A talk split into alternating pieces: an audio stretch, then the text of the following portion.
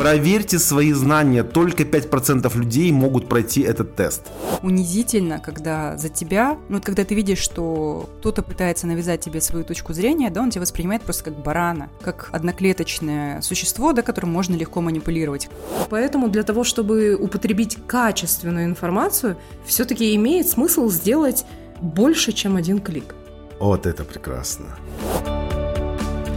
Всем привет, дорогие друзья! С вами снова подкаст «Маншук». И его ведущие Мадим Амбетов, Гульмира Кусаинова и Майя Акишева. Сегодняшний выпуск – это выпуск подкаста «Маншук О», и он будет посвящен теме медиаграмотности, потому что в конце прошлого года мы начали спецпроект «Уроки медиаграмотности с Маншук». Очень важный спецпроект. Я помню, по-моему, кажется, моя колонка была посвящена этой теме первой, да? Да, это был самый первый материал. Не буду говорить, что я жду еще что-нибудь. А я, может, напишу. А давайте проясним такой момент. Что вообще такое медиаграмотность? Что мы вкладываем в этот термин? И зачем медиаграмотность, которая звучит как какой-то спецтермин, зачем она нужна вот обычному слушателю, обычному человеку, не работнику СМИ?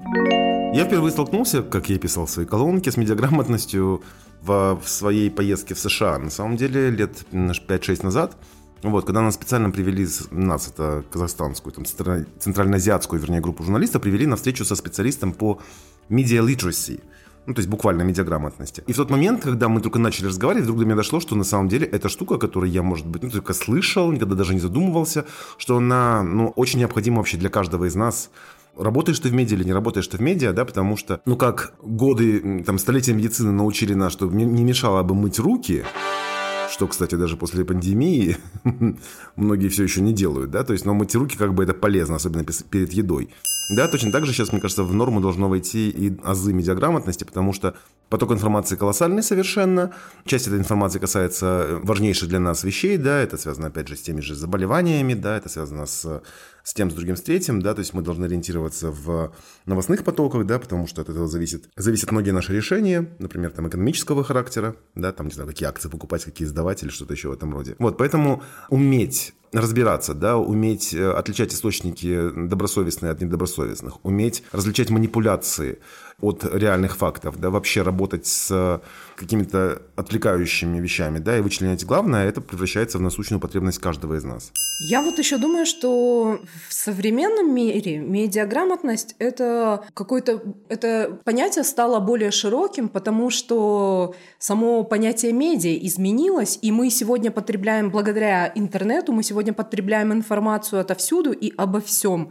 Люди способны ставить себе диагнозы через Google What? и находить море разной информации, и вот для того, чтобы в этой информации ориентироваться, медиаграмотность, мне кажется, дает навык вроде фильтра для того, чтобы можно было научиться критически относиться к тому, что есть в интернете, потому что, ну, какой другой способ? И искусственных фильтров нет, внешних фильтров нет, соответственно, эти фильтры должны быть в Встроены каждом... каждого из нас. Да. да, абсолютно верно.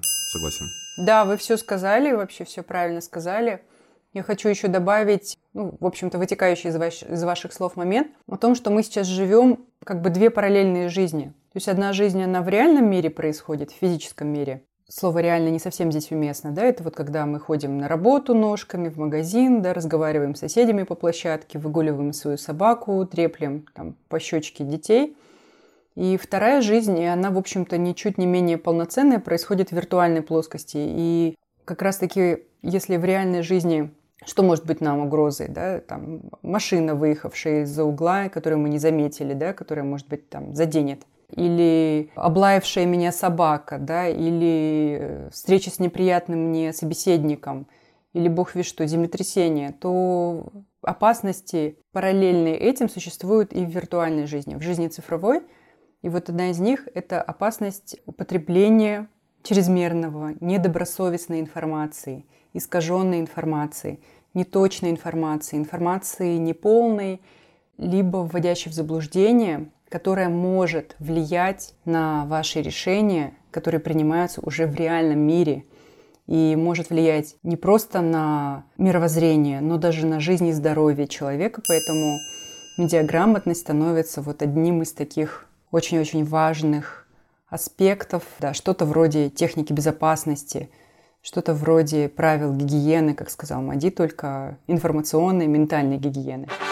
Получается, что в интернете те, кто производят эту информацию, они по факту борются, конкурируют за наше внимание. В одной из своих лекций любимая нами Екатерина Михайловна Шульман сказала, что есть вероятность, что мы придем к тому времени, когда пользователям будут платить деньги за их внимание. А пока этого не происходит, как сказала Майя, те, кто производят информацию, они используют недобросовестные способы, методы для того, чтобы это внимание привлечь. И одна из узких тем в рамках медиаграмотности, которая нас заинтересовала, это кликбейт. Кликбейт.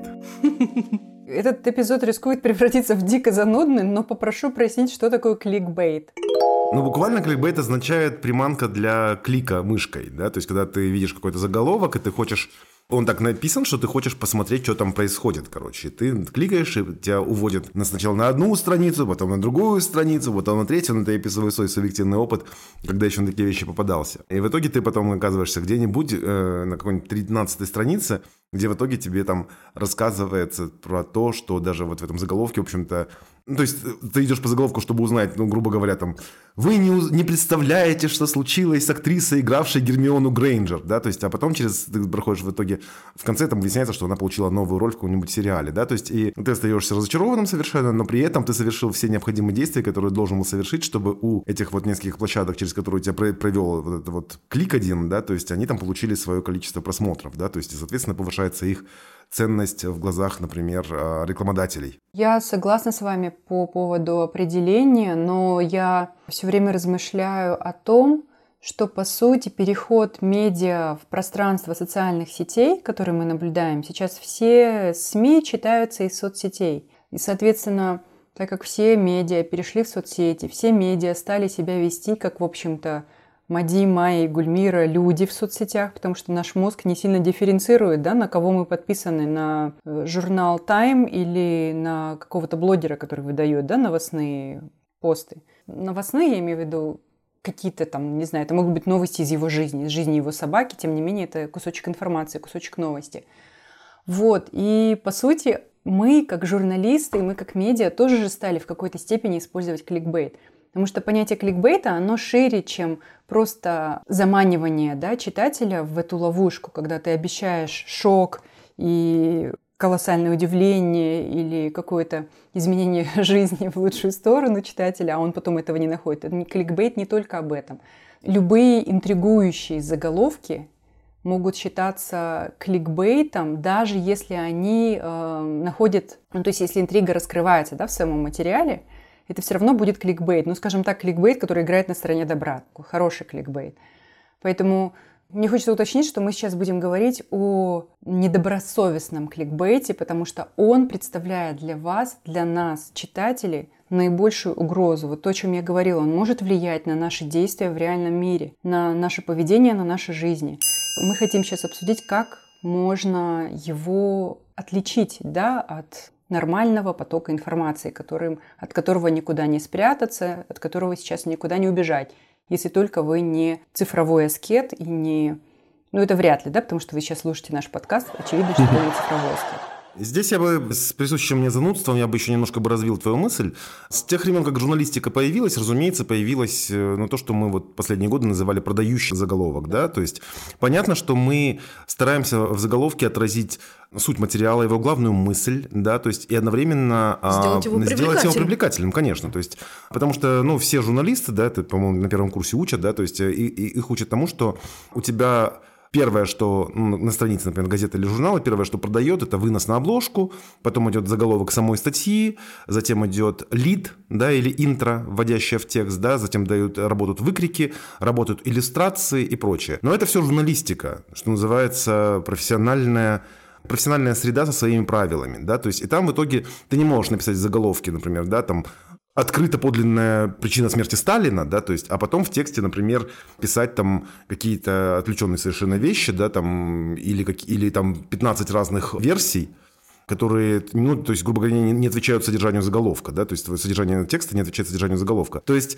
когда происходит вот это, вот когда вот происходит какое-то расхождение слишком большое между тем, что заявлено в заголовке и самим материалом, да, вот это и есть кликбейт.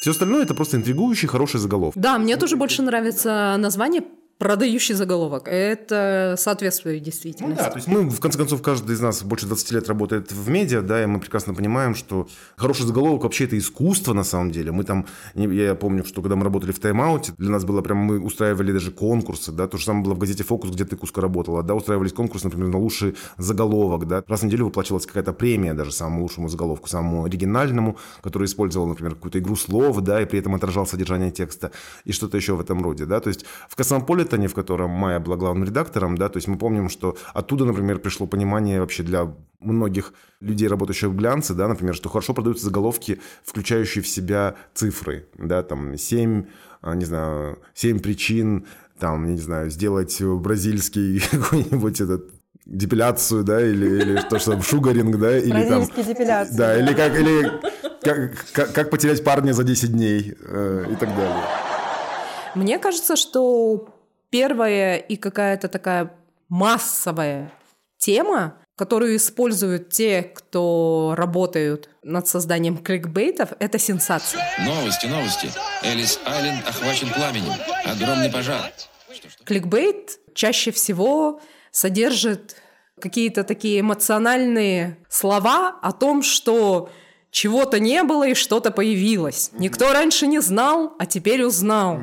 Произошло что-то масштабное, трагедия или не трагедия. И это всегда что-то сенсационное и что-то, что о чем человек непременно должен узнать, потому что это как-то связано с его жизнью. Абсолютно. Я, я, вообще я бы сказал, что еще кликбейт мне напоминает, знаешь, что такую какую-то волшебную вещь, какую-то вещь магическую, рациональную, да, то есть, например, вот ты сейчас кликнешь, пройдешь, прочитаешь, и тебе откроется что-то, что для других является пока секретом. То есть продается какая-то эксклюзивность, какой-то доступ к сакральным знаниям, да, то есть на это раньше ловили, ну, не знаю, в секты так завлекали, да, в какие-нибудь масонские ложи, да, обещая открыть какую-то великую истину, да, сейчас этим занимаются кликбейт. Мало того, кликбейт почти всегда работает на, как уже правильно было сказано и Гульмира и Майя, да, что он работает на эмоции, но он играет на самых, я бы сказал, таких базовых и довольно ну, я не скажу низменных, да, то есть, ну, каких-то таких вот, ну, все-таки принадлежащих к какому-то, ну, я не знаю, условному низу эмоциональной шкалы эмоциях, то есть на страхе, на жадности, на, ну, в общем, стремление к безопасности это тоже про страхи, да, то есть на, на, на какую-то неуверенности в себе. Опять же, это все к страхам принадлежит. В общем-то, я бы сказал, что да, он работает в основном на страхах. На гордыне, может быть, что вы сейчас что-то да, научитесь да, делать. Или, или... Особенно вот прекрасно, знаете, знаете, вот в этом плане, что работает на тщеславие, на гордыню, вот это хорошо подмечено, да, это вот такие вещи, типа, проверьте свои знания, только 5% людей могут пройти этот тест. И там, оказывается, тест из 20 вопросов, которые, на которые ответит любой третьеклассник. Да? То есть, ну, ты прошел, как бы, принес свое посещение этому там сайту, позволение сказать, да, то есть, и при этом у тебя внутри даже, у тебя есть внутреннее удовлетворение, что вот, 5% только, я попал в эту золотую в это золотое число. Вот. Но по поводу кликбейта я бы еще сказал, что там есть вот работа на страхах. Вообще это вот торговля вообще страхами, это в принципе признак и плохой журналистики некачественной, и, разумеется, признак кликбейта. Да, в этом смысле нужно будет смотреть внимательно на такие вещи. Например, если вы видите, что заголовок обещает, например, исцеление от рака, типа попробуйте вот только нужен только один предмет, который есть у каждого на кухне, и, и вы исцелитесь, даже если у вас четвертая там, не знаю, стадия рака. Эти заголовки вы наверняка их все тоже видели. Да? То есть, и когда, например, у тебя кто-то из близких страдает, да, или у тебя самого предрасположенность к онкологии, да, или что-то еще, ты начинаешь там судорожно кликать, то есть это даже как-то уже не, не подвластно твоему рассудку, да, то есть ты идешь туда, и чтобы узнать, например, что, как правило, там, типа, одна чашка, ча, ложка чайной столовой, там, не знаю, как называется, соды, да, там, типа, в день спасет тебя от э, онкологии, да, или там, типа, или натрите имбирь в кипяченую воду и прочее. И вот здесь уже и существует, то есть вот и это работает без, без эм, как сказать, это работает беспроигрышно. Кроме того, что я хотел обличить вот тех людей, которые, например, вот играются в эти игры с онкологией, да, ты обещаешь, что там типа стакан воды с содой спасет тебя от там, того или иного диагноза. Там есть и другая вещь, там еще есть и разгадка к тому, как эти вещи можно распознавать и себя от них обезопашивать. Это то, что положаясь на все, что вы знаете, да, что, что вы узнали от своих родителей, не знаю, смотрели когда-нибудь в кино и самое главное, учили в школе, да, там, читали в учебниках – вы можете себе представить, что нет универсального лекарства от онкологии, да, что рак – это болезнь, которая с нами всю существование человечества, да, то есть она существует у огромного количества живых видов, да, то есть и предположить, что кто-то, вот какой-нибудь сайт, там, не знаю, какие-нибудь там вести.ru.ua.com, да, то есть, ну, вряд ли они вдруг внезапно откроют какой-то великий секрет, да, то есть, и поэтому туда даже, даже ходить не надо, потому что козе понятно, что никакая ложка ничего, что у вас хранится на кухне, не спасет вас от рака. А есть еще такие нахальные, на мой взгляд, кликбейты, в которых вообще в заголовке написано «Врачи лечить не умеют, а мы знаем, вот что вот этот продукт, который есть у каждого на кухне, спасет вас там от псориаза, например». Угу, угу. Или пишут «Врачи в шоке». Или врачи разводят руками. То есть, да, они еще и манипулируют вот этим вот либо страхом, э, либо пиететом да, перед медиками. Я абсолютно уверена, что наши слушатели ни в коем разе не купятся да, на такой грубый кликбейт, как пейте там, воду с лимоном каждый день, да, и вы излечитесь от рака. Но дело в том, что сейчас кликбейт тоже усложнился. Да, он когда, когда-то существовал вот, вот просто дебри вот такого бездарного, ужасающего кликбейта, да, особенно в начале 2000-х, в середине 2000-х, когда у нас интернет только переживал да, фазу своего становления ну, на нашем пространстве. Сейчас он какой-то более изощренный, что ли, более хитрый. И иногда подчас мне кажется, что иной раз ты даже не можешь его выловить на стадии заголовка и переходишь по этому заголовку, особенно если источник тебе кажется вызывающим доверие, ну тогда вот э, на помощь приходит то самое критическое мышление, о котором говорит Мади. Это единственный стопроцентно работающий инструмент – против недостоверной информации, против фейков, да, которые могут содержаться в статьях, снабженных кликбейтными заголовками. То есть, когда ты читаешь материал, и ты понимаешь, что все твои знания, да, вся твоя эрудиция подсказывают тебе, пусть даже ты не являешься экспертом в этой сфере, они говорят тебе, что здесь что-то не так, это так не работает. Мы основываемся на научных знаниях, да, а не на каких-то там не на волшебстве и предсказаниях да, в своих суждениях о мире. Я вот, кстати, вспомнила к разговору о заголовке, который намекает на чью-то уникальность или вызывает вот такой вот соревновательный дух. Я вспомнила, что я переходила по такому заголовку, и он был у классного материала на самом деле, которым поделился тогда еще главный редактор ресурса FactCheck KZ, наш с вами бывший коллега Паша Банников. И это был тест, который не проходит который проходит только 20% людей с высшим образованием. Какой-то такой был заголовок. Мне, конечно, он возбудил, особенно э, учитывая то, что его опубликовал Паша, которому я доверяю. И действительно, под этим заголовком содержался классный тест, который показывал э, на то, как на самом деле мы ориентируемся на свои представления о мире, которым уже, например, 50 лет. То есть мы получили из учебников, да, еще откуда-то информацию, которая уже устарела о состоянии планетарном, о, о событиях какого-то глобального масштаба, об уровне бедности в планетарном разрезе, о каких-то гендерных показателях в планетарном разрезе. И у нас зачастую наши представления искажены в худшую сторону. О, я прекрасно помню этот тест. Слушай, Майка, я тоже, когда его прошел, я вдруг понял, что реально мы-то в школу пошли в конце 80-х годов, учились по этому атласу, который чуть ли не в 70-е годы сделан, да, то есть я понял, что у меня и по географии уже требуют апдейта мои представления, и особенно поразили наверняка, как тебя, там, сколько у нас грамотных женщин по всему миру, сколько у нас там людей страдает от голода, да, то есть выяснилось, что гораздо более пессимистично я был настроен, да, то есть что ситуация в мире гораздо благоприятнее в чем-то. Какой я вывод сделала вот из этого теста, исходя, наверное, старый как мир, уравновешенная, сдержанная, взвешенная позиция, может быть, и не является стопроцентно точной, но она максимально близка к истине. Вот не чрезмерно оптимистичные да, какие-то ожидания, не чрезмерный пессимизм, они, как правило, не отражают реальной картинки.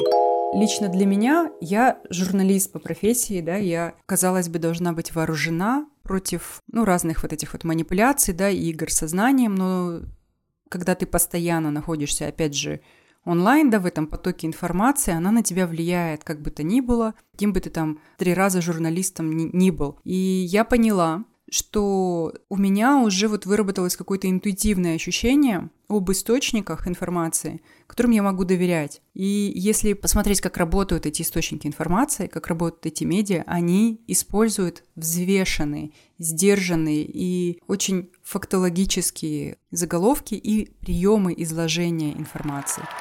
То есть они не используют оценочных каких-то эпитетов да, в, в тех же заголовках. Они не драматизируют. Они просто констатируют факт, описывают действие, которое было официально зафиксировано, зарегистрировано, и вот с этим фактом поспорить сложно. И дальше уже отдают на откуп читателю, да, как он распорядится полученной информацией, как он ее будет интерпретировать и трактовать. Мне кажется, что унизительно, когда за тебя, ну вот когда ты видишь, что кто-то пытается навязать тебе свою точку зрения, да, он тебя воспринимает просто как барана, как одноклеточное существо, да, которым можно легко манипулировать. Когда вы видите, когда вы чувствуете, что кто-то пытается привести вас э, в точку кипения, какого-то возмущения, да, какой-то вот скандализированности, делает это методично, конечно, иногда там каждый из нас, как блогер, когда был возмущен каким-то инфоповодом, использовал, да, те же самые яркие эпитеты. Но если это кто-то делает планомерно, регулярно, стратегически, можно понять, что это является действительно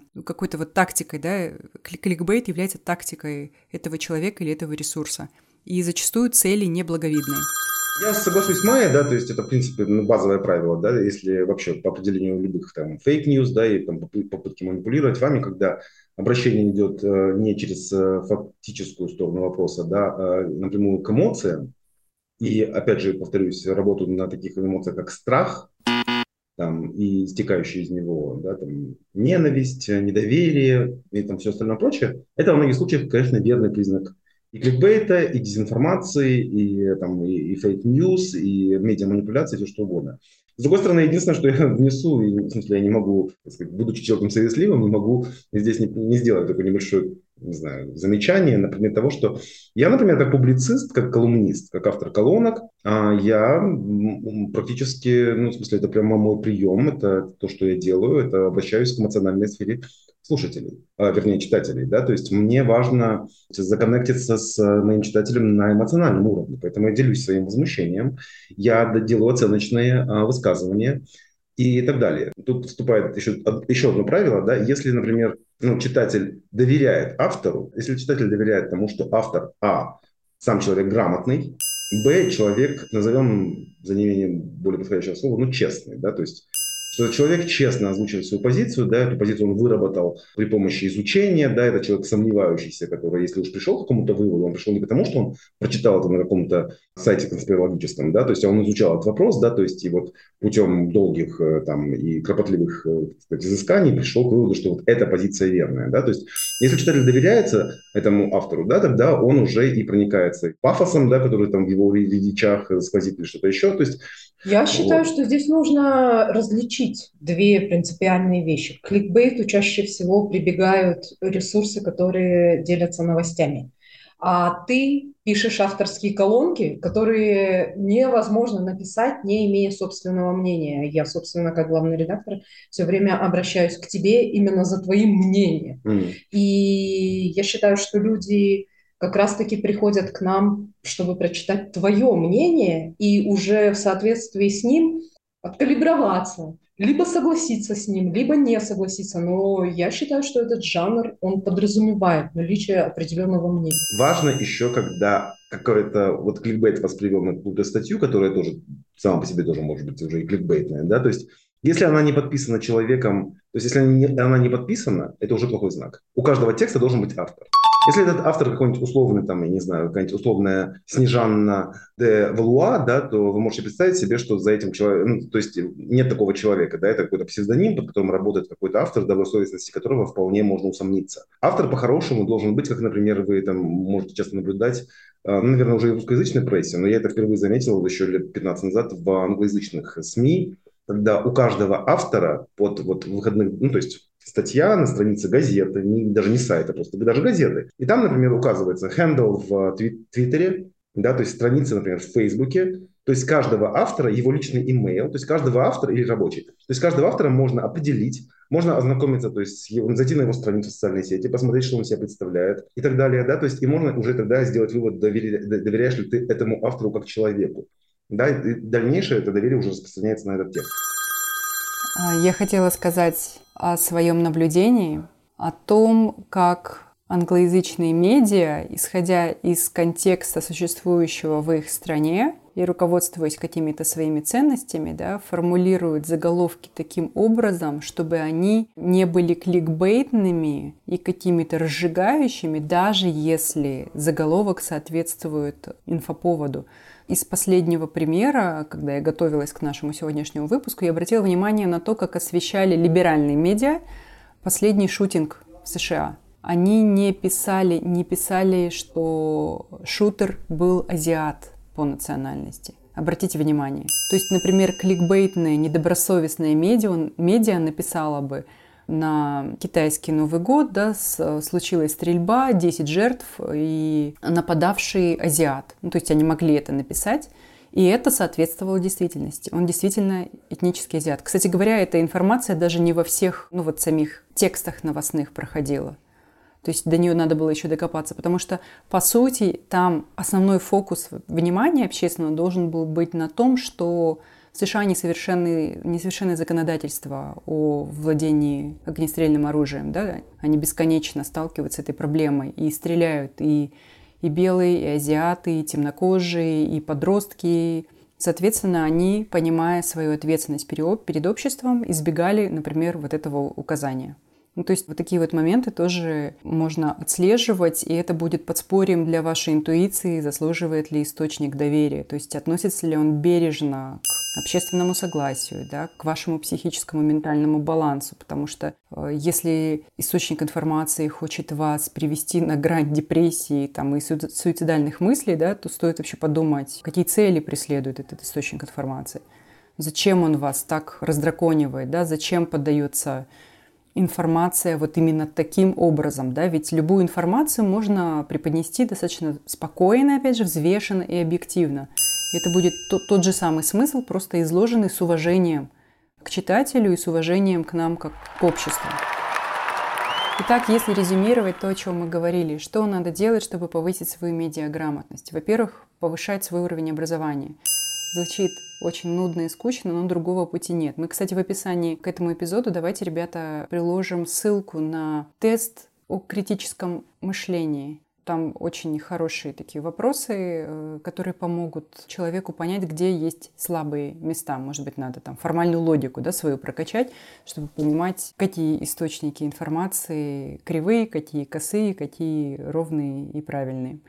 Итак, читать, отслеживать маркеры, да, кликбейтные, это обещание разгадки, это обращение к вам лично, да, и обещание какого-то эксклюзивного знания и какой-то вот индивидуальной выгоды невероятной и молниеносной, да, моментальной.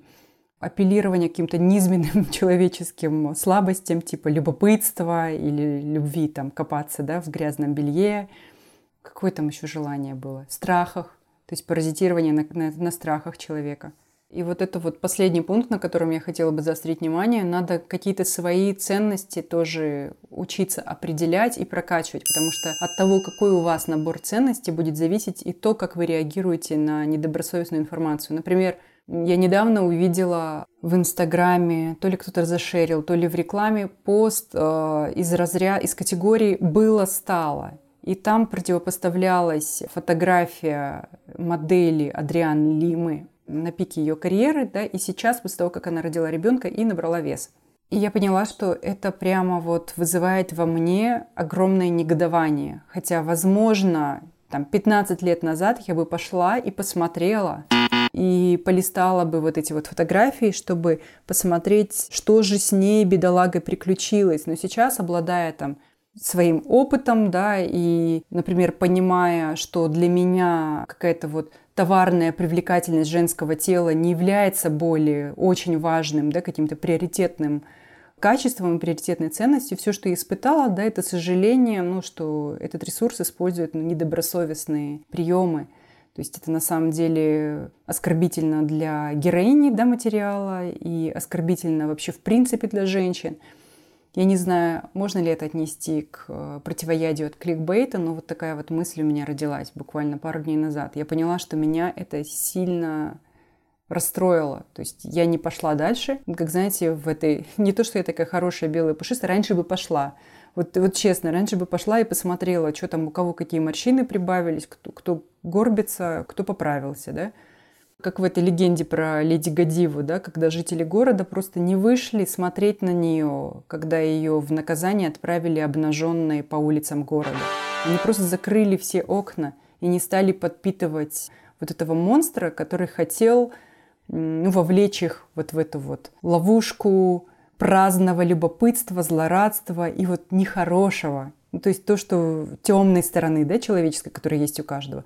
Иногда достаточно просто не давать своим темным каким-то потребностям, интересам поднять голову. Просто говорить, я выше этого, я не буду смотреть на Леди Гадиву. Абсолютно. Это вот такой классный, ты сейчас подняла аспект, да, я тоже полностью с тобой соглашусь. И это, кстати, я вот пытался сформулировать, до того, как ты это сказала, пытался сформулировать, что делать, например, с кликбейтом, на который мы с куской падки, да, то есть идти там смотреть, чего там, как там народ разор... этот самый, как там разводятся там Бекхэмы, да, или там какие там, не знаю, еще подробности из личной жизни. А потом вспомнилась мне в, в этом процессе мысли моя колонка, по-моему, позапрошлогодняя про Бритни Спирс, да, когда вот этот весь цирк происходил, когда она себе голову побрила, да, когда там там с папара... на папарацци бросалась там зонтиком и прочее, да, то есть я потом ретроспективно, когда писал эту колонку, вот во время завершения ее, ее консервейторшипа, да, то есть я тогда подумал, что мы все участвовали в этом цирке, безусловно. Да, но об этом в свое время и э, «Южный парк», например, сериал, да, то есть прошелся неплохо. То есть, опять же, вот это вот наше вот это вот наше морбидное такое любопытство, да, оно подпитывает все это. Оно подпитывает желтую прессу, оно подпитывает таблоиды, оно подпитывает кликбейты. И, опять же, нужно ну, выдвигать к самому себе какие-то хотя бы базовые моральные требования, да, и просто ну, не идти туда. В конце концов, большинство звезд, которых мы сейчас знаем, благодаря Инстаграму имеют свои аккаунты, да, где они напрямую коммуницируют со своими поклонниками, да, и там рассказывают, если у них что-то на самом деле серьезное происходит, они этим делятся. Вот, поэтому Наверное, это был бы мой совет там, таким, как я и Гульмира, да, то есть э, если на, нас вдруг соблазняет какой-нибудь кликбейт, лучше пойти в Инстаграм, мы на тех, кто нам нравится, мы там подписаны, и там посмотреть напрямую, что там происходит. Вообще, следует всегда, при возможно, если есть такая возможность, при, прилинуть к источнику информации, без всех этих инстанций, которые берут на себя... Интерпретируют. Да, смелость комментировать, интерпретировать, там, давать свою оценку и прочее, прочее. И, ну и резюмирую, опять же, там все наши предыдущие сказанные поинты, да, то есть э, заботьтесь о том, чтобы ваше потребление интернета было более осознанным, не пытайтесь срезать углы, знания не даются просто так бесплатно в виде какого-то клика по ссылке, все нужно, чтобы в чем-то разбираться, нужно в этом разбираться, это нужно предпринимать труды, определенную, определенную работу, не вестись на чрезвычайно эмоциональную подачу, особенно ту, которая подпитывает, опять же, наши темные инстинкты, страхи, желание там толпой вместе навалиться на кого-то, да, там, не знаю, кого-то осудить, да, ту же Адриану Лиму за то, что она посмела вдруг быть живым человеком и набрать несколько, несколько килограммов во время декрета и так далее, да, то есть вот в этом смысле, по большому счету, мы приходим к такому философскому выводу, да, то есть борьба с кликбейтом – это борьба с, э, ну, темным внутри нас самих. И это, мне кажется, такая, ну, не бесполезная штука. Вот. А чтобы э, пафос вот этой последней своей части немножко, э, как сказать, э, разбавить, да, я скажу, что я, например, в Ютубе Вижу, я даже в последние сутки пару раз попадался, да, там, например, какой-то ролик, в котором там какой-то кадр есть, которого в ролике самом не оказывается, да, или там, э, или там был какой-то про актера Хайдена Кристенсена, который играл Дарта Вейдера, да, там что-то было, там, типа, на картинке этого ролика было написано, там, типа, вы не знаете, но мой дядя это многоточие. Я смотрю этот дурацкий ролик на 6 минут, трачу 6 минут драгоценного времени своей жизни, да, и он там не упоминается никем, никаким образом не упоминается какой-то его дядя. Смотрите, не задохнитесь от своих амбиций, директор. Я в итоге еще с дуру пере... порылся в интернете, кто там у него дядюшка был. Никакого там не казалось приличного дяди. А картинка предполагала, что его дядя там, типа, это Марк Хэмилл, который играл Люка Скайуокера. Короче говоря, что я сделал? Я заблокировал этого пользователя, чтобы больше никогда его YouTube не рекомендовал. Я нажаловался на него YouTube я нажаловался реально. И я еще поставил ему вот это вот thumbs down, да, то есть, э, короче говоря, как мог, отомстил за такой пошлый и неприятный кликбейт. Ну, мне кажется, что ты не просто отомстил, а как-то еще принял участие в зачистке э, рядов. Экосистемы. Да-да-да. И я хотела добавить про то, что качество, оно чаще всего сопряжено с определенными усилиями. И поэтому для того, чтобы употребить качественную информацию, все-таки имеет смысл сделать больше, чем один клик. Вот это прекрасно. Вау, на этом мы завершаем наш эпизод. Спасибо большое, мои прекрасные соведущие. Мадим Амбетов, Гульмира Кусаинова и я, Майя Акишева, были сегодня с вами. Спасибо огромное, что вы с нами, спасибо, что вы нас слушаете. Мы всегда рады обратной связи, поэтому если та платформа, на которой вы нас слушаете, позволяет оставлять комментарии, оставляйте комментарии. Мы любым рады, похвалам рады и рады конструктивной критике. Вот, и мы очень благодарны тем, без кого бы э, наши выпуски не, не могли состояться. Это наша прекрасная совершенно звукорежиссерка Ирина Старовойтова. И арт-директор Маншука Зиза Киреева. И у нас есть еще предложение, если вдруг вам какие-то темы особенно интересны в рамках медиаграмотности, напишите нам об этом, и мы обязательно сделаем специальный выпуск. И не забывайте про наш э, основной подкаст, это Ask Маншук. Обязательно пишите. Майя получает все эти письма, потом она доносит их до нас, и мы их обсуждаем. А, надо писать на... hello собачка На hello собачка Еще раз большое вам всем спасибо. Обнимаем вас и целуем. Пока. Чао.